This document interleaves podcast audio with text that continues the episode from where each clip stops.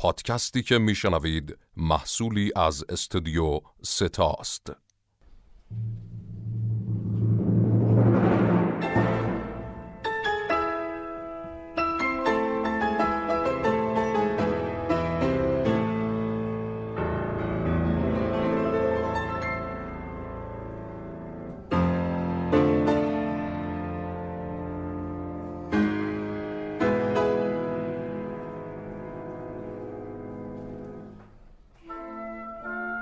انیماتوس قسمت پنجم پورکوروسو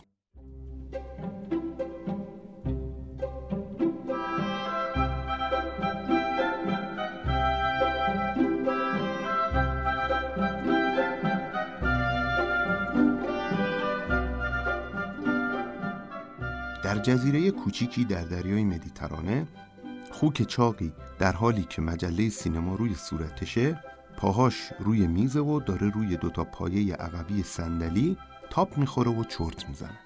هواپیمای قرمزش هم اون طرف روی آب پارکه و اپرای دلنشینی هم در حال پخشه که یک دفعه تلفن زنگ می‌زنه و یکی از پشت خط میگه پورکو گروه ماما آیوتو طلاها و دختر بچه های کشتی ما رو دزدیدن.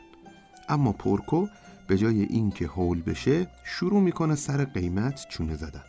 و وقتی توافق می‌کنن هواپیماش رو راه میندازه و از روی آب با هواپیما بلند میشه و میره به سمت هدف. وقتی ها رو پیدا می‌کنه با پرواز خیلی ماهرانه ای دو قسمت از هواپیمای اونها رو هدف می‌گیره. و نهایتا دزدا رو راضی می‌کنه نصف طلاها رو بردارن و بقیهش رو به همراه دختر بچه ها بهش پس بدن. اما همین موقع موتور هواپیماش خراب میشه و پرکروسو با 15 تا دختر بچه که تمام مدت داشتن با هیجان این ماجرا صفا می‌کردن روی آب میمونه و مجبور میشه مثل قایق هواپیماش رو سمت سرپناهی برونه.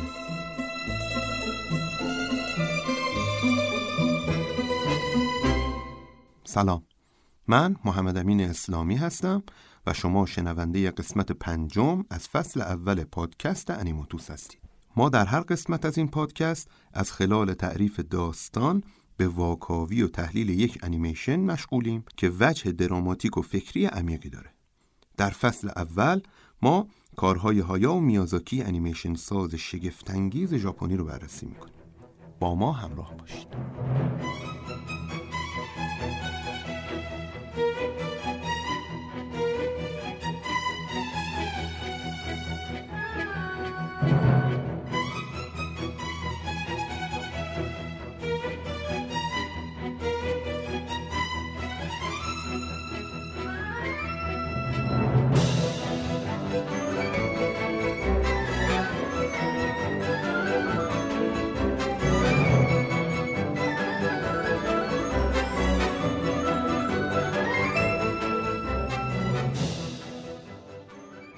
یکی از نکات مهم در درام های میازاکی شخصیت محور بودن این درام هاست. درام اساساً به قصه گفته میشه که دارای یک فراز و فرود منطقیه و بتونه با این منطق باعث برانگیخته شدن احساسات مخاطب بشه. مثلا اگر احساس غم برانگیخته بشه میشه یک تراژدی یا درام تراژیک. اگر باعث احساس خورسندی و لذت بشه میشه یک رومنس یا درام رمانتیک و اگر باعث احساس خنده و شادی بشه میشه کمدی یا درام کمیک اما معیار برانگیخته شدن این احساسات چیه؟ مثلا اگر یک جای قصه ما بخندیم اون قصه یک قصه کمدیه؟ میشه گفت یک زمینه کمدی در چنین قصه ایجاد شده اما این موضوع اون قصه رو به یک درام کمدی تبدیل نمی‌کنه. نکته دراماتیک شدن قصه طی کردن اون منطق کلانه که در نهایت بتونه به ما از تمام قصه یک پیام عمیق فکری و احساسی بده که با روش کمدی بیان شده.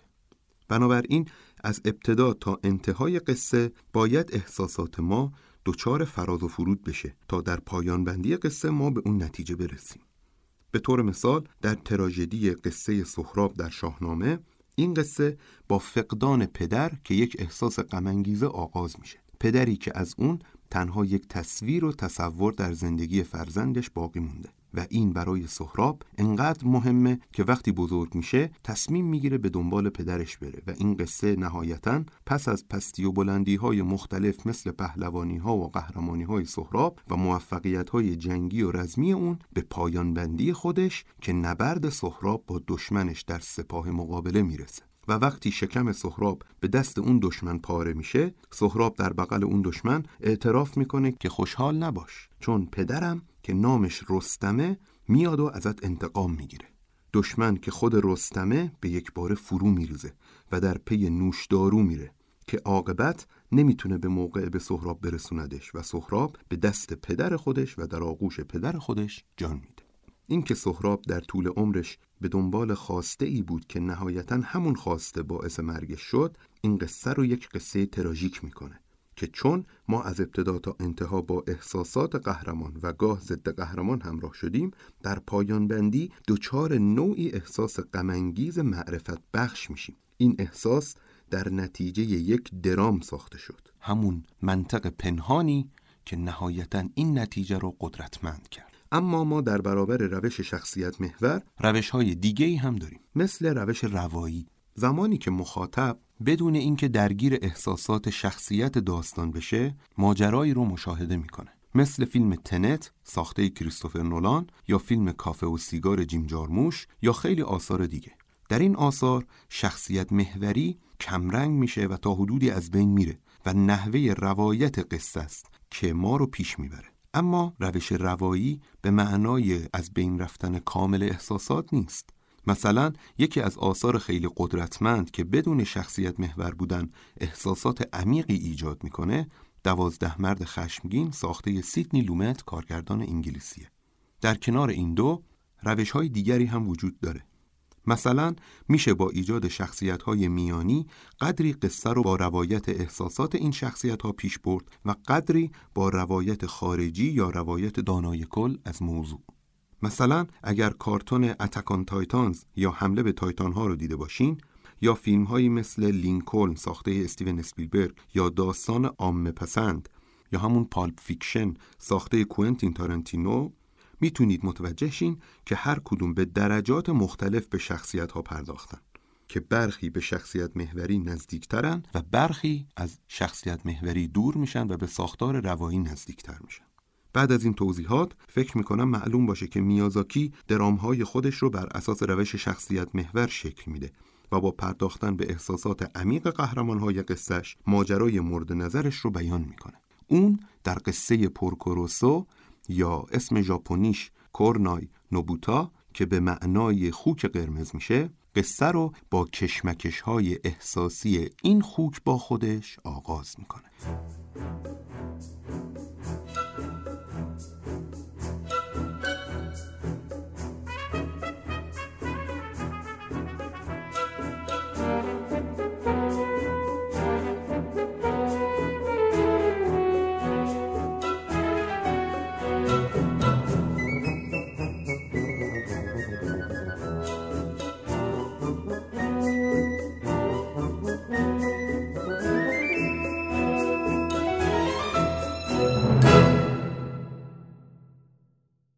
اما چرا این تصویر کشمکش آمیزه؟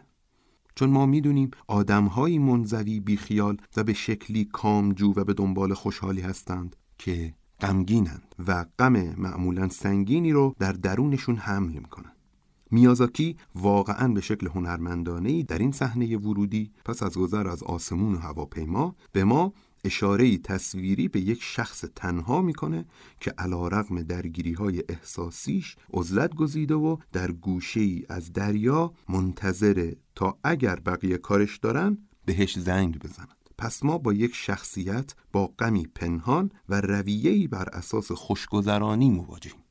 اما در صحنه بعد از نجات دختر بچه ها ما می‌بینیم پورکوروسو که به دلیل نجات طلاها و دختر بچه ها برای چندمین بار جایزه بزرگی برده داره به سمت یک کافه رستوران میره که توی اون همه دوزها و باجگیرها که همگی خلبانن به همراه آدمای دیگه منطقه در صلح و دوستی پیش هم میشینن و شام و نهار می‌خورن. چون اینجا محدوده صلح همگانی بین تمام گروه هاست این رستوران مال خانومیه به نام جینا. که در همون موقع خودش با یک لباس شب در کنار پیانو آوازی فرانسوی رو اجرا می‌کنه. از وضعیت معلوم همه این مردها و دزدها عاشق و واله جینا هستن. اما جینا علا رقم خوش برخوردیش با هیچ کدومشون ارتباط دوستانه ای که اونها رو تبدیل به دوستهای نزدیک کنه نداره. با هیچ کس جز پورکوروسا وقتی پورکو وارد رستوران میشه یک آمریکایی به نام کورتز با هواپیماش که قدرت مانور بالایی داره اونجاست. کورتز که تحت تاثیر جینا قرار گرفته سریعا میره و تا آواز جینا تموم میشه ازش خواستگاری می‌کنه. جینا هم بهش جواب رد میده و میاد سر میز پورکو که تنها داره غذا می‌خوره میشینه. برای کورتز گفته که سه بار ازدواج کرده و هر بار با یک خلبان. اولی توی جنگ که منظورش جنگ جهانی اوله مرده. دومی روی اقیانوس اطلس سقوط کرده و سومی هم به تازگی بقایاش توی جنگل‌های بنگال پیدا شده. پورکو که متوجه میشه جینا بالاخره خبری از ازدواج سومش به گوشش رسیده دست از غذا خوردن می‌کشه و به این سه مرد ادای احترام می‌کنه. جینا که پورکوروسو رو به اسم مارکو صدا می‌زنه بهش میگه خیلی ممنونم ازت که در تمام این سالها مراقب من بودی. این خیلی برام ارزش داره. پورکوروسو هم میگه ولی من از یه چیزی ناراحتم. و اونم اینه که چرا این عکس مسخره رو زدی به دیوار رستورانت؟ و ما عکسی رو می‌بینیم که پورکوروسو در اون یک انسانه. اما صورت خودش رو خط خطی کرده. جینا جواب میده این تنها عکس از زمانی که تو انسان بودیه. کاش می‌شد این تلس مسخره رو شکوند. و پورکوروسو جواب میده قبولش کن. من یک خوکم. نوع رابطه پورکوروسو با جینا مثل یک رابطه سرشار از عشق که احساساتش سالها در کنه شخصیت پورکو پنهان بوده و جینا هم خیلی شیفتوار با پورکو برخورد می‌کنه. نکته مهمی در شکلگیری این صحنه وجود داره و اون هم اینه که این نوع احساسات از جنس احساسات کودکانه نیست. لذا این صحنه نمی‌تونه مثل تصویر پردازی های توتورو احساس همدلی در کودکان ایجاد کنه. اما چرا؟ چرا میازاکی یک تصویر بزرگ سالانه ساخته؟ البته اونطوری که میازاکی در مستند پادشاهی رؤیاها و جنون یا همون The Kingdom of Dreams and Madness میگه خیلی از این کارش یعنی پرکروس و بدش میاد چون معتقده کارش اصلا کودکانه نشده اما چرا این کار کودکانه نیست؟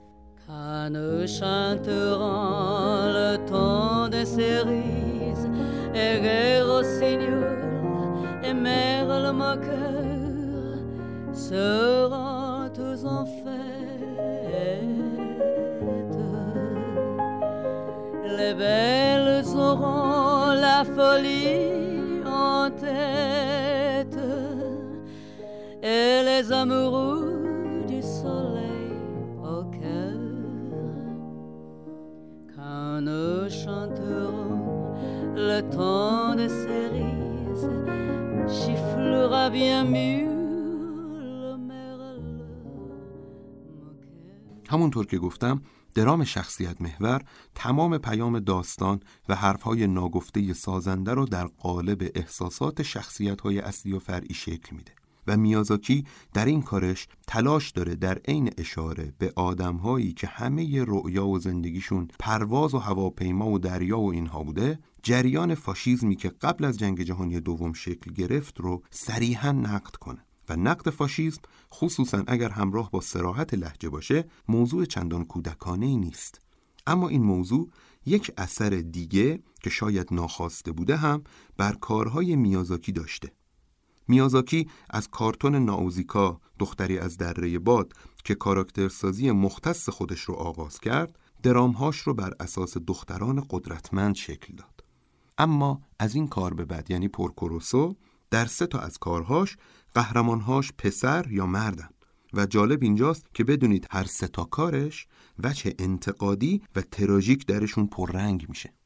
اولین اونها همین پورکو روسوئه که قهرمانش یک مرد جا افتاده و نسبتا سرخورده است که غمهای سخت و سنگین زندگیش رو با خودش حمل می‌کنه. دومین کارش تراژدی پرنسس مونونوکه است که قهرمانش یک پسر رانده شده است. و سومین کارش باد برمیخیزده که قهرمانش با اقتباس از پدر خود میازاکی مرد مهندسی جوان و واقعی در زمان جنگ جهانی دوم که هواپیماهای جنگی طراحی می‌کنه. و اون اثر هم که رئالترین کار میازاکیه پایانی تلخ داره. البته میازاکی داره کار جدیدی می‌سازه که از پسترش برمیاد قهرمانش یک پسر باشه. اما نهایتا چه چیزی باعث این دگرگونی جنسیتی در کاراکترهای میازاکی میشه؟ چرا نقدهای نسبتا سریح و خشن میازاکی جنسیت قهرمانهاش رو تغییر میده در ادامه به این موضوع می‌پردازیم J'aimerais toujours le temps des cerises, c'est de ce temps-là que je garde au cœur.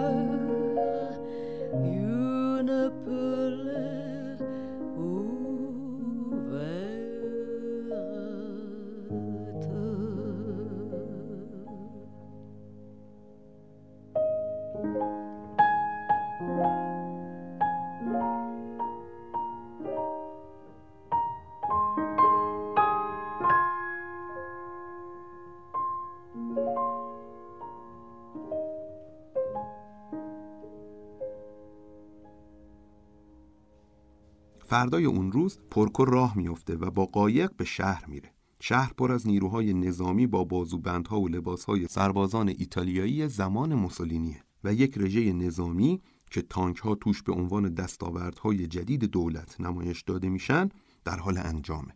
دو تا سرباز پرکو رو شناسایی می‌کنن و میگن باید به کاپیتان گزارش کنن. پرکو هم بی به این دو نفر به بانک میره و پول جایزش رو نقد می‌کنه. و آخرین قسط هواپیماش رو هم به بانک پس میده. کارمند بانک بهش میگه حالا که قسطاتون تموم شده نظرتون چیه برای کمک به کشور اوراق قرضه بخریم و پورکو میگه من یک خوکم. این کار باشه برای آدم ها و اینجوری از زیرش در میره. میازاکی با نشون دادن این صحنه به نظامیگری ایان سیستم فاشیست ایتالیا و شاید تلویحا تمام کشورهای فاشیست مثل ژاپن دهه 1930 تا 1940 میلادی اشاره می‌کنه که نظامیگریشون بر پایه اقتصادهای ناپایدار و پخش اوراق قرضه و مثل این بنا بود که باز هم ما می‌بینیم این اشاره موضوعی متناسب با فهم کودکان نیست و وجهی بزرگسالانه داره. بعد از اون پرکم میره مسلسل جدیدی که برای هواپیماش سفارش داده رو می‌گیره و پسر فروشنده بهش میگه فشنگ های جدید با سر انفجاری هم آوردیم. نمی‌خوای؟ و پرکو جواب میده من یه جایزه بگیرم پسر جون. نه یه سرباز جنگ. و از اونجا میره. از اون طرف در نبود پورکوروسو ما می‌بینیم که دسته دزدان هوایی که 6 تا هواپیمای بزرگ دارن توی هواپیما با هم قرار ملاقات گذاشتن. دزدها تیپ های خیلی جالبی دارن. دقیقا عین بافت اجتماعی 100 سال قبل. برادران دوقلویی که با هم خلبانی می‌کنن. هواپیماهایی که خانوادگی اداره میشن و گروه های سه چهار نفره ای که برای خودشون پرچم و آرم و مدل لباس و ریش یکسان دارن. این شیش گروه به اضافه کورتز آمریکایی که با اینها هم پیمان شده اومدن تا به دلیل مشکلات مالی و بدهکاری های فراوون برند یک کشتی بزرگ رو غارت کنن. و جالب اینه قبل از عملیاتشون روی آسمون در حالی که با نور و فلش دستی به هم پیام مرس میدن سر این که کی اول فرود بیاد و اگر شکست بخورن پول تعمیر دنگی یا نه با همدیگه دعواشون میشه. از طرف دیگه کشتی یک کشتی بزرگ و اشرافیه که دو تا جنگنده یک نفره داره. جنگنده ها از روی کشتی بلند میشن تا نذارن دوست ها بیان. کورتس هم که به عنوان محافظ اومده می‌زنه و ساقطشون می‌کنه. دوزها که از ترس پرکو گروهی حمله کردن وقتی پیروز میشن یک پیام جمعی از رادیوی کشتی برای پرکو میفرستن که ما پیدات می‌کنیم پرکو روسو. یا اینکه خودت بیا با پولها رو از ما پس بگیر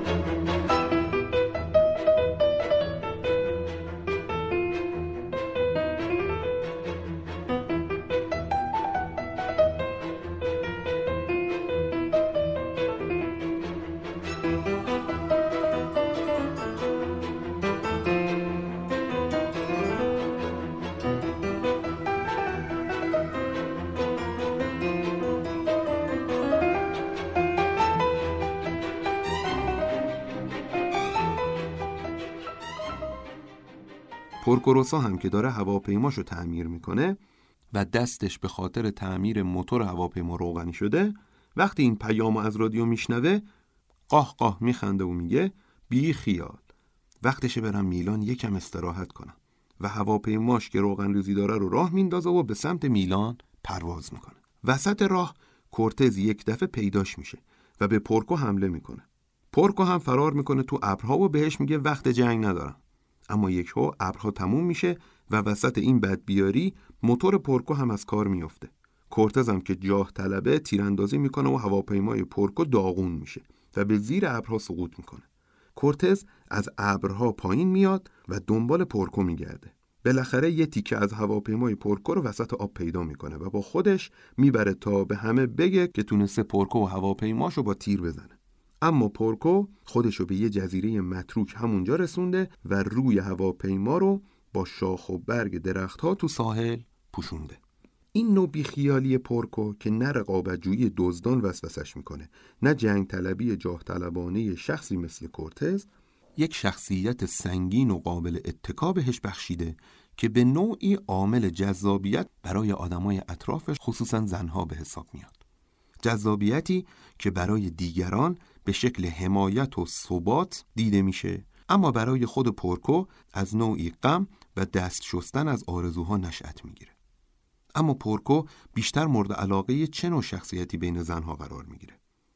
زنهایی که علاقه به نوعی استقلال کامل و زندگی اجتماعی روزانه دارند و در واقع حمایتگری پورکو به اونها این پیام رو میده که در کنار من می‌تونید در کمال آرامش و حمایت عاطفی به خواسته هاتون برسید. این تصویرسازی میازاکی از نوع ارتباط میان شخصیت های حمایتگر و اجتماعی دارای دو نکته مهمه اول اینکه میازاکی به نوعی باز هم داره مانیفست فکری خودش رو در مورد نوع روابط اجتماعی مطلوبش ارائه میده. که در اون شخصیت اجتماعی برای زنان جزئی از زندگی و حقوقشونه و شخصیت عمیق و با برای مردان جزئی از معنا و لازمه زندگی عاطفیشون. و هر دوی این خصوصیت ها نشان از بلوغ زنها و مردهاست و باید وجود داشته باشه. و دومین نکته این که میازاکی کارش در پورکوروسو ناقص میمونه. اون به وضعیت ارتباطی این دو نوع الگوی شخصیتی در ادامه راه روابط عاطفی و تحولات اجتماعی نمی‌پردازه.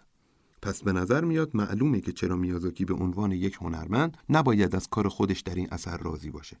چون هم می‌خواسته برای کودکان فیلم بسازه و به جاش برای بزرگسالان ساخته و هم حرفی که می‌خواسته بزنه رو کامل بیان نکرده و ناتمام باقی گذاشته.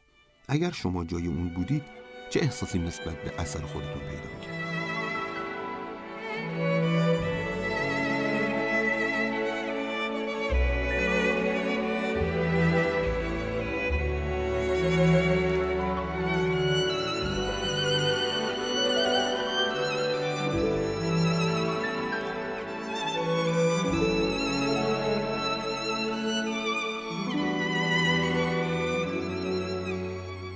در صحنه بعد خانم جینا در حالی که لباس کلاهداری از مدهای اون زمان اروپا به تن داره با عجله به سمت قایقش حرکت می‌کنه تا بره و دنبال پورکو بگرده که یکی از پیش خدمتهاش خبر میده پورکو زنده است و پشت تلفنه. جینا به سرعت خودش رو به تلفن میرسونه و خدا رو شکر می‌کنه که پورکو زنده است. اما وقتی پورکو با خونسردی بهش میگه به کورتز بگو منتظر جواب باشه عصبانی میشه و سر پرکو داد می‌زنه که شما خلبانا اصلا به فکر احساسات زنها نیستید و مگر من پیغام رسون تو هم و ازش خواهش می‌کنه برگرد خونه. اما وقتی پورکو میگه نه جینا با عصبانیت تلفن رو روش قطع می‌کنه. پورکو هواپیمای تکه پارش رو سوار قایق می‌کنه و میره میلان. اونجا پیش یک شرکت به نام پیکولو میره تا هواپیماشو تعمیر کنه. پیکولو بهش میگه یکی دیگه بساز. اما پورکو که به وسایلش علقه خاطر داره میگه همین خوبه. همینو تعمیر کن. پیکولو یه نوه دختر 17 18 ساله داره به اسم فیو که همه کارهای ارزیابی رو میسپاره دست اون و اون هم با انرژی زیاد مشغول میشه. پورکو که فهم و شور و هیجان دختر براش جالب شده از پیکولو می‌پرسه مطمئنی این نوه توه؟ اصلا اخلاقش شبیه تو نیست. و پیکولو بهش میگه کاریش نداشته باش. اون آمریکا بزرگ شده. و با پورکو میرن که یک موتور خوب برای هواپیماش ببینن. پیکولو یک موتور مسابقه ای ساخت شرکت کاپرونی رو به پورکو نشون میده و میگه این چیز به درد بخوریه. توی این صحنه یک نکته جالبی دیده میشه. روی موتور نوشته جیبلی یعنی همون GHI که اسم استودیوی میازاکی و تاکاهاتا و بقیه است.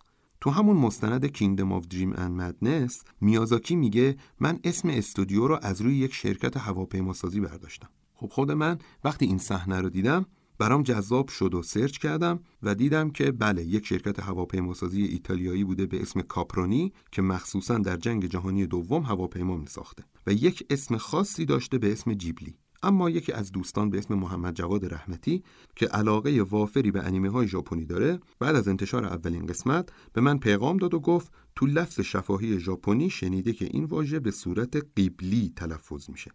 در اینجا که این اسم خاص رو دیدم کمی کنجکاو شدم و سعی کردم ریشش رو پیدا کنم و نهایتا چیزی متوجه شدم. لیبی در زمان جنگ جهانی دوم مستعمره ایتالیا بود. حتی چند جنگ مهم هم اونجا در گرفت. اعراب لیبیایی به بادهایی که از سمت قبله یعنی مکه میوزه می‌گفتن قبله و ایتالیایی ها اسم این بادها رو گذاشتن روی شرکت هواپیماسازیشون که قراره توی این بادها پرواز کنه و آقای میازاکی این اسم گذاشته روی استودیوی انیمیشن سازیش که در مورد اون هواپیماها که تو اون بادها پرواز می‌کنه کارتون می‌سازه. و اگر به شکل تنز بخوام بگم باید عرض کنم که آقای میازاکی اسم قبله ما یعنی قبله مسلمین رو گذاشته روی استودیوش. گفتم این نکته جالب رو هم این وسط براتون بگم.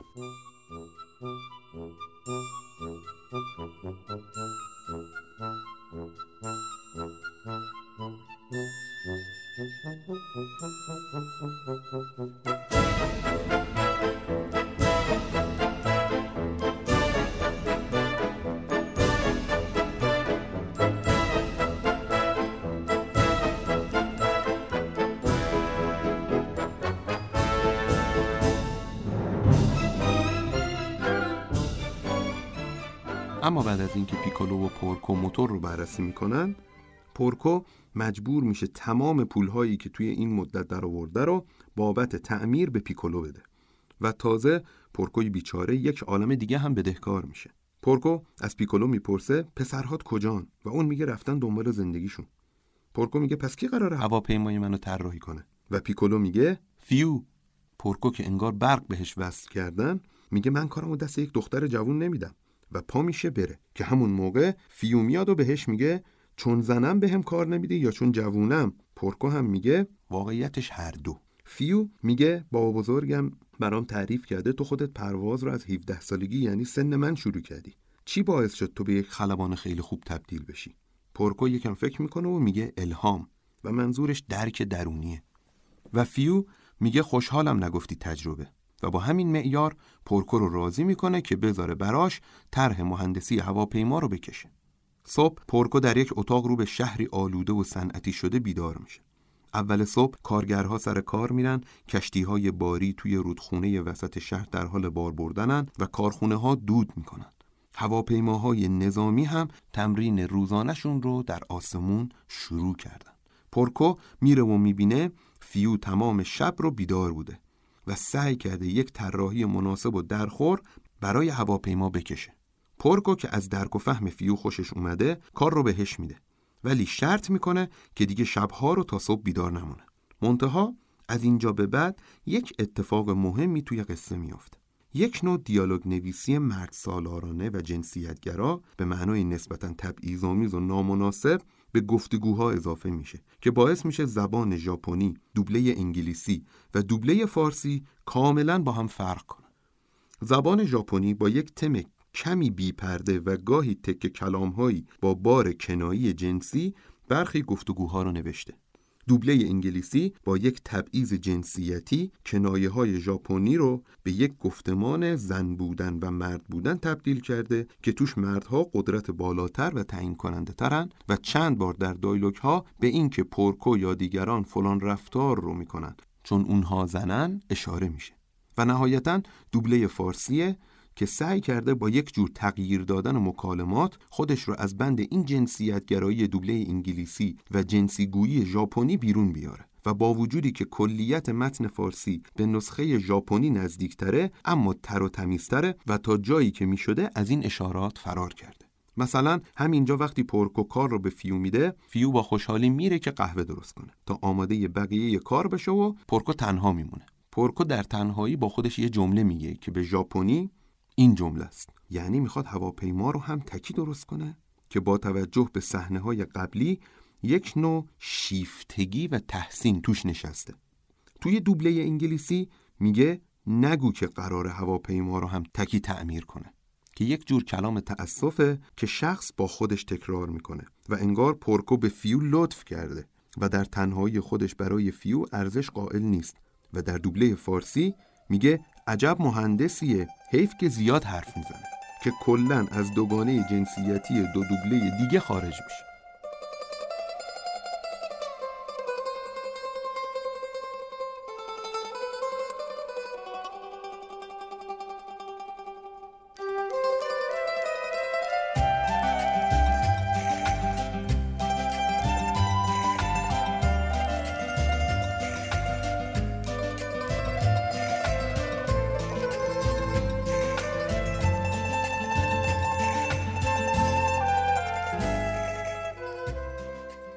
صبح فردا جمعیت زیادی از زنان فامیل پیکولو میان کارخونه و پورکو می‌بینه همه کارگرها و تکنیسین ها زن هستن و می‌پرسه اینجا مرد گیر نمیاد؟ و پیکولو میگه این روزها کار سخت گیر میاد. همه مردها رفتن دنبال کار و این زنها خیلی سخت کوشن. خودت می‌بینی.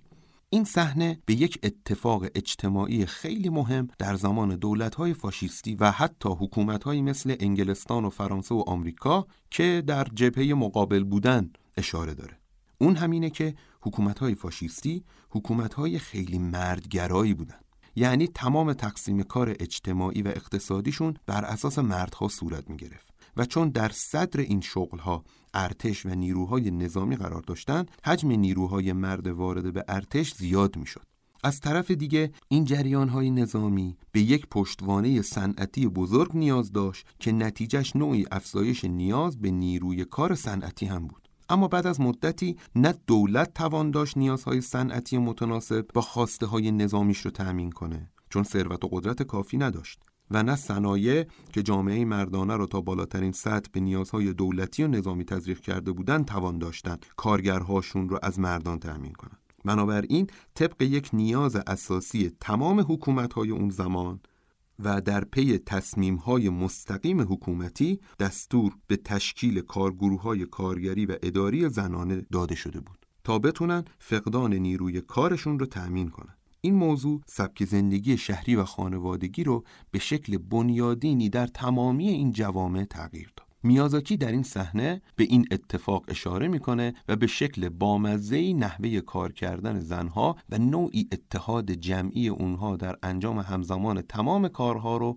به تصویر می‌کشه. پورکوروسو چند روز رو در انتظار و نگاه کردن به کارهای این خانم ها که با جدیت به ساختن هواپیما مشغولن میگذرونه.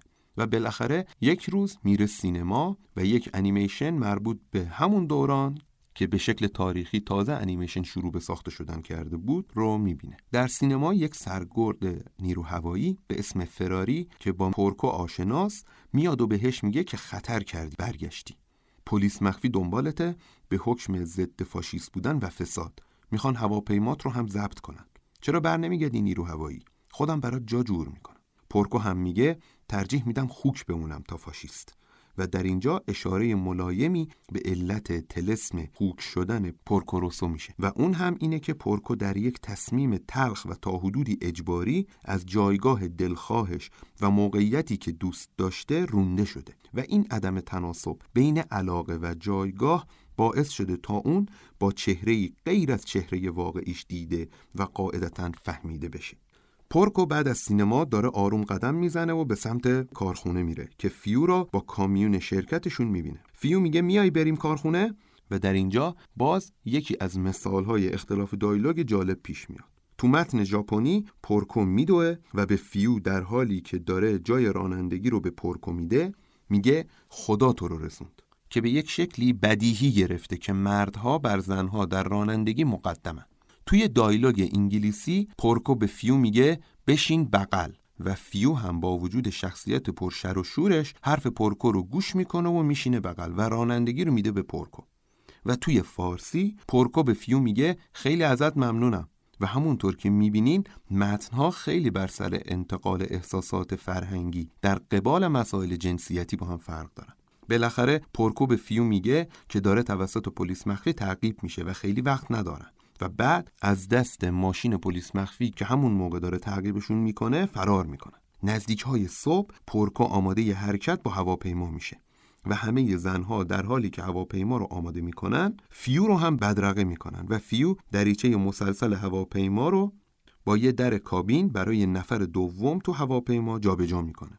پورکو هم که شاخ در آورده هرچی با فیو چونه می‌زنه که من وسط ناکجا آباد زندگی می‌کنم و همش بهم تیراندازی میشه و چیزای دیگه نمی‌تونه فیو رو راضی کنه و بالاخره قرار میشه با هم برن. اما تا راه میفتن و شروع می‌کنن روی آب رودخونه حرکت کردن پلیس مخفی حمله می‌کنه و تیراندازی مفصلی به سمت هواپیما در می‌گیره.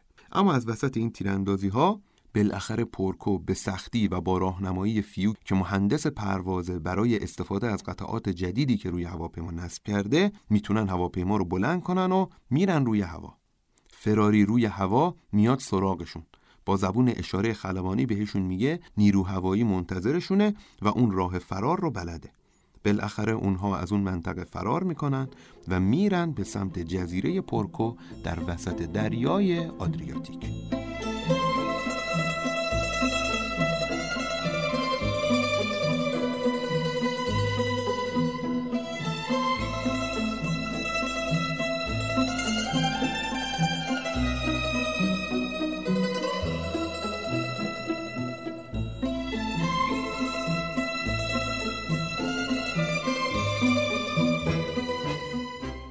از اون طرف. کورتز میره به جزیره کوچکی که باغ و هتل جینا روش قرار داره و دزدکی وارد باغ جینا میشه و وقتی جینا بهش اعتراض می‌کنه که اینجا خصوصیه یه نامه از هالیوود از جیبش در میاره که ببین سناریوم قبول شده و بیا با هم بریم هالیوود بعدش هم نقشه دارم رئیس جمهور شم. جینا به این خیال پردازی ها میخنده و میگه من با کسی شرط بستم که اگر در طول روز بیاد اینجا زندگیم رو با اون بگذرونم. تو همون وضع پورکو از بالای باغ جینا رد میشه و برای سلام یکم با هواپیما مانور میاد و دلبری می‌کنه.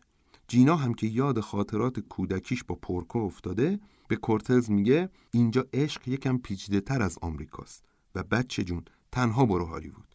کورتز که از لفظ بچه جون شگفت زده شده می‌فهمه که جینا عاشق پورکوه اما پورکو و فیو وقتی می‌رسن جزیره تمام دزدای هوایی منتظرشونن اونا با تیر و تفنگ میریزن دور پورکو اما یک دفعه یکیشون میگه رئیس یه دخترم همراهشه. رئیس هم میگه خب که چی؟ نصف جمعیت جهان زنن. پورکو هم میگه نه نه نه نه فیو یه دختر معمولی نیست. و اون سرمهندس شرکت هواپیماسازی پیکولوه. هواپیمای منم اون درست کرده و اون یه نابغه است. و اینجوری دزدا همه از شدت تعجب کف و خون بالا میارن و فیو هم که حال کرده پورکو اینطوری ازش تعریف کرده خیلی اعتماد به نفس می‌گیره و وقتی رئیس دزدا میگه بیاین بابت کارهای پورکو هواپیماشو تیکه تیکه کنیم فیو یه تنه وای میسه و میگه شما اسم خودتون رو گذاشتین خلبان؟ من از پدر بزرگم شنیده بودم خلبان ها آدم های خوب و با شرفین چون با هر پرواز روحشون توسط اقیانوس و آسمون جلا پیدا می‌کنه. اونها با عزت و با شرفن. اونها هیچ وقت بنده پول نیستن. اونها مردان افتخارن. رئیس دزدا هم که همراه بقیه گروه ها از این تعریف ها خرکیف شده میگه درست میگی. خب هواپیماشو نمیشکنیم. خودشو بیکن کبابی می‌کنیم. فیو دوباره عصبانی میشه و میگه شماها انگار اصلا نمی‌فهمید چی میگم شما نادونا به یه آمریکایی مثل کورتز رو انداختید تا پورکو رو از بین ببره در حالی که پورکو برگشته تا برای شرافت خلبانای دریای آدریاتیک مثل شما با کورتز بجنگه و از شهرت شما دفاع کنه. وسط این مکالمه یکی از دزدا میگه من گفته بودم از کورتز استفاده نکنیم یکی دیگهشون رو می‌کنه بهشون میگه دروغگو خودتو بیگناه جلوه نده. و خلاصه دزدا که گیر کردن یه دفعه می‌بینن خود کورتز اومده و میگه من آمادم با پورکو مسابقه بدم. اما این وسط کورتز که هر کس رو می‌بینه عاشقش میشه تا چشمش به فیو میفته زود میاد جلو و از فیو خواستگاری می‌کنه. فیو هم بهش میگه اگه بردی باشه. اما اگه باختی باید تمام بدهی های پورکو رو باهام صاف کنی. کورتز هم بلافاصله قبول می‌کنه و دزدا هم که پورکو رو خفه کردن تا به خاطر این شرط توافق رو به هم نزنه هورا می‌کشن. دسته ماما آیوتو که اول فیلم هم به سرقت دست زده بود اعلام می‌کنه که من میزبانم. فردا همه توی فلان جزیره منتظریم و همه باید برای مسابقه بیاید اونجا.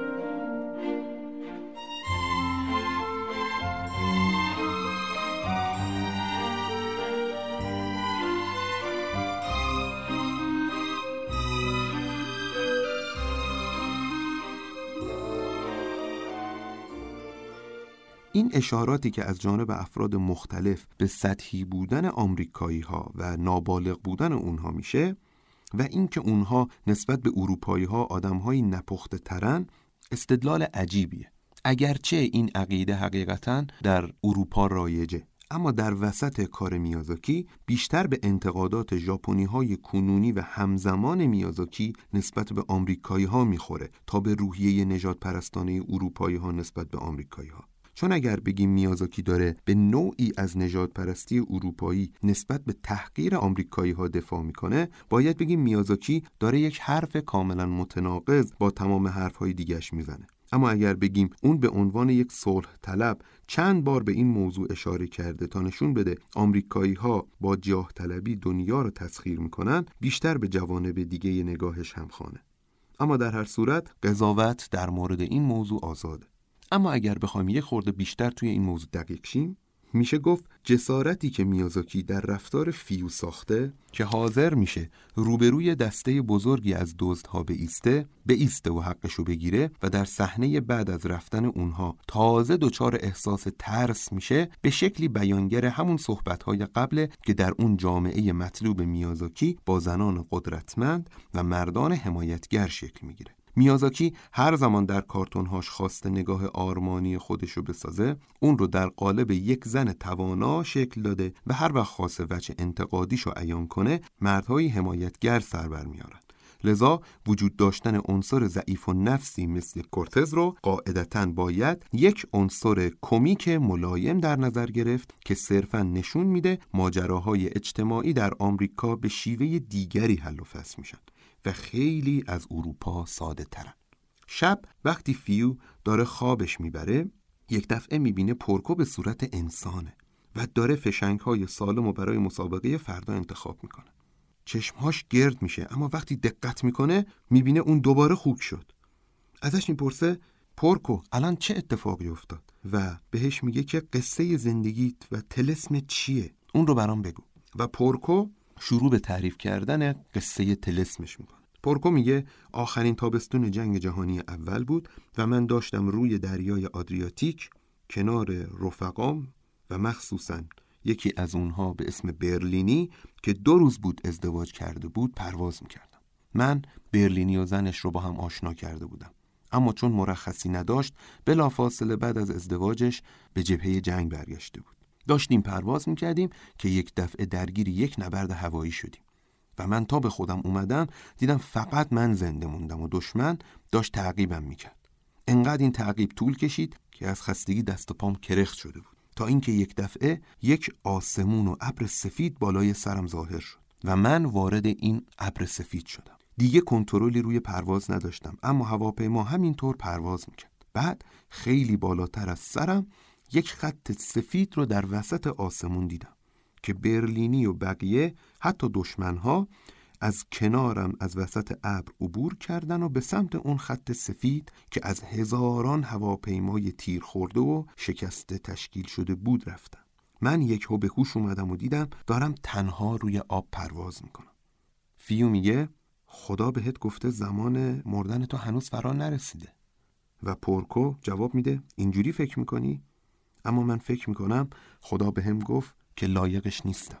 این قضیه که تلسم پورکو از چه احساسی نشأت می‌گیره به نظر میاد مهمترین نقد میازاکی به جامعه فاشیستیه و اون اینه که انسانهای نیکو و خیرخواه نمی‌تونن خودشون رو بابت قصاوت و اتفاقات ناخوشایندی که در یک اجتماع خشونت زده شکل می‌گیره ببخشن. و این احساس عدم بخشش میلیه که انگیزه یک زندگی پردستاورد و پویا رو در اونها به بند می‌کشه. عذاب وجدان ناراحت کننده ای که اونها بابت از دست دادن دوستان و یا حتی دشمناشون در سینه به همراه دارن بلایی که یک وضعیت فاشیستی به سر این آدم ها آورده. چون وقتی جامعه درگیر جریان های فرهنگی فاشیستی میشه معانی به نفع تکنیک ها قربانی میشن. و از انسانهای بزرگ که می‌تونن معنای زندگی رو عمیقا بفهمن و به دیگران یاد بدن صورتی متخصصوار بیشتر باقی نمیمونه. یعنی هیچ کس در مورد پورکو اینطور فکر نمی‌کنه که اون یک انسان با فهم عمیقه بلکه همه فکر می‌کنن اون یک خلبان خیلی تواناست. فروکاهیده شدن پورکو از یک انسان بزرگ به سطح یک خلبان بزرگ از پورکو یک انسان غمگین ساخته. اما در این وضعیت هرچه کسی کمتر مقهور نظم رسمی و اراده آهنین این حکومت فاشیستی مثل حکومت موسولینی شده باشه بیشتر در پرکو لایه های انسانی رو پیدا می‌کنه.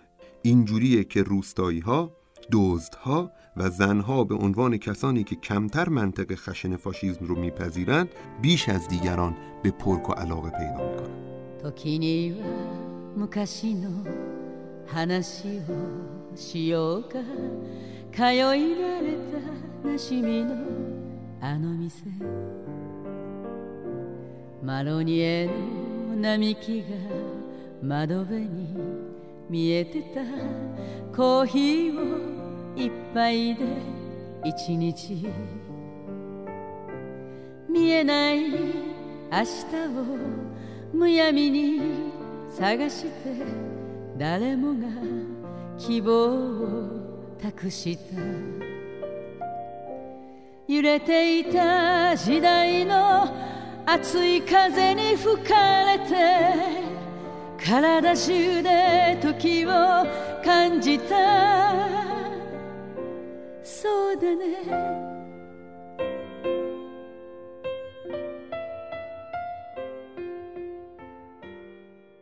بالاخره فردا می‌رسه و مسابقه بین پورکو و کورتز با حضور جمعیت بسیار زیاد و شرط بندی بسیار سنگین روی مسابقه آغاز میشه. طوری که ها میگن همه بدهکاریامون رو می‌تونیم با این پولای شرط بندی پس بدیم. اما توی مسابقه پورکو با هنرمندی از دست کورتز فرار می‌کنه و وقتی پشتش قرار می‌گیره طوری بهش تیر نمی‌زنه که کورتز کشته بشه. دزدا و بقیه که از دور شاهد پرواز این دو هواپیما هستن می‌دونن که پورکو اونجا نیست تا کورتز رو بکشه و اونقدر مسابقه بین این دو ادامه پیدا می‌کنه تا اسلحه های هر دو گیر می‌کنن. میان لب اسکله و از هواپیما پیاده میشن و تا کمر توی آب شروع به مشت زنی می‌کنن. همین وسط فراری که دوست نظامی پورکوه به خانم جینا با بیسیم خبر میده که ارتش از مسابقه خبردار شده و دارن با یک اسکادران کامل میان سراغتون. جینا به سرعت راه میفته تا بره و به مسابقه برسه. اما از اون طرف وسط مشتزنی پورکو به کورتز میگه خجالت بکش هر کیو می‌بینی ازش خواستگاری می‌کنی. کورتز هم در حالی که داره با مشت یه بادمجون زیر چش پورکو در میاره میگه تو تکلیفت رو معلوم کن. بالاخره جینا یا فیو و وقتی پورکو میگه چی داری میگی بهش میگه که جینا دوستش داره. پورکو از این حرف تعجب می‌کنه و مشت زنی بین اون دوتا انقدر ادامه پیدا می‌کنه تا نهایتا هر دو غش می‌کنن و فقط به این دلیل که پورکو زودتر از جاش بلند میشه مسابقه رو می‌بره. تو همین زمان جینا به اونجا می‌رسه و به همه اطلاع میده که نیروی هوایی ایتالیا داره میاد تا همه رو قلع و قمع کنه. و بعد همه این جمعیت رو برای نهار به رستوران خودش دعوت می‌کنه.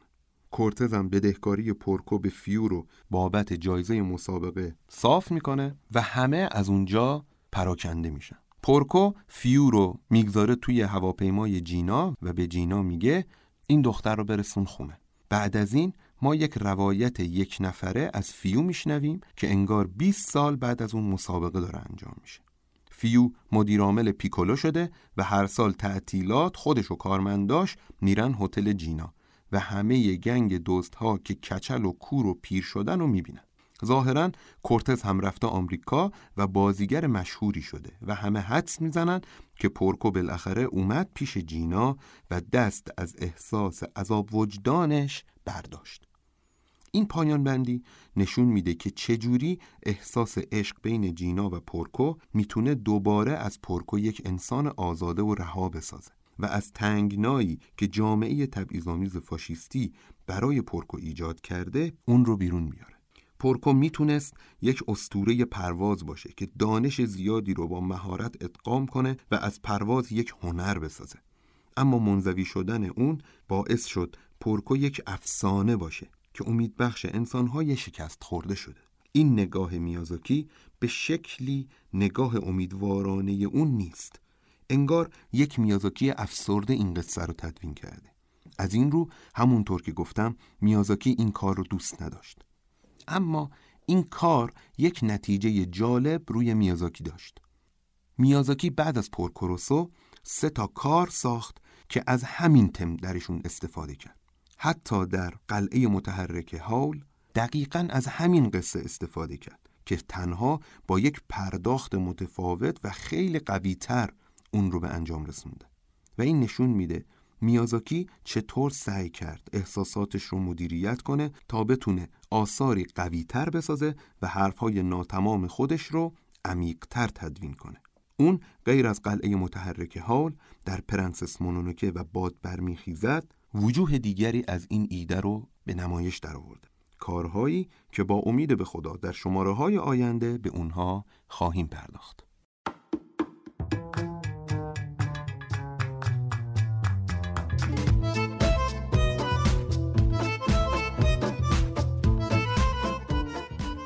شما شنونده قسمت پنجم از پادکست انیماتوس بودید.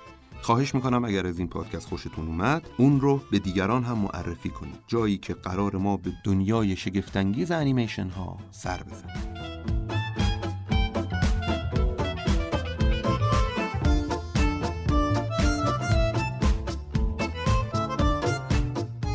در پایان از فهیم صالحی که طراحی پستر ما رو بر عهده داشته و صادق روحانی که در استودیو ستا مسئولیت ضبط صدا رو بر عهده گرفته تشکر می‌کنم.